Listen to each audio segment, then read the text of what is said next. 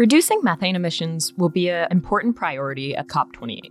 Methane is a really critical problem to solve as it contributes over 25% of global climate change to date. Countries around the world have been trying to address methane emissions in the oil and gas sector, introducing new regulations and rules that aim at reducing these emissions from the sector. We wanted to write this paper to address efforts that are in other sectors that contribute to methane emissions, to advance the conversation and ensure that methane is being addressed across sectors.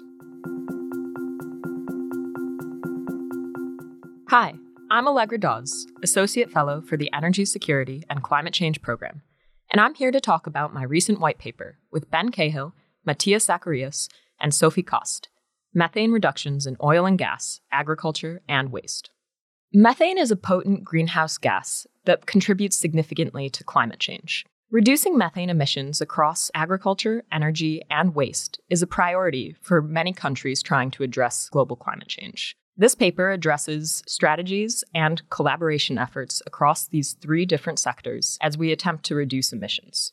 Reducing methane emissions will be an important priority at COP28. Methane is a really critical problem to solve as it contributes over 25% of global climate change to date. Countries around the world have been trying to address methane emissions in the oil and gas sector, introducing new regulations and rules that aim at reducing these emissions from the sector. We wanted to write this paper to address efforts that are in other sectors that contribute to methane emissions, to advance the conversation and ensure that methane is being addressed across sectors. The oil and gas industry has made significant progress in reducing methane emissions across their operations. This has involved technology interventions and increasing regulatory and policy focus. In agriculture and waste, the story is less developed. These industries have not made significant advancements to reduce methane emissions, and the path forward remains challenging. Learning from the experiences in oil and gas and sharing technology and intervention efforts can help speed the efforts across agriculture and waste to address this problem.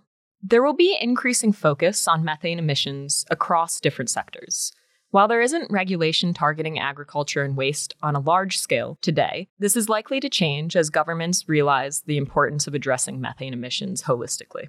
Readying these industries and creating dialogues between industry representatives and regulators can help address this problem at a faster and more substantial rate. This is essential for addressing global climate change.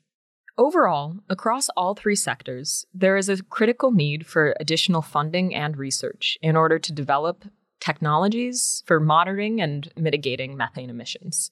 Different federal agencies, as well as NGOs and investors, can play important roles in increasing the amount of funding directed toward this critical subject. To read the full white paper, Methane Reductions in Oil and Gas, Agriculture, and Waste, please visit csis.org.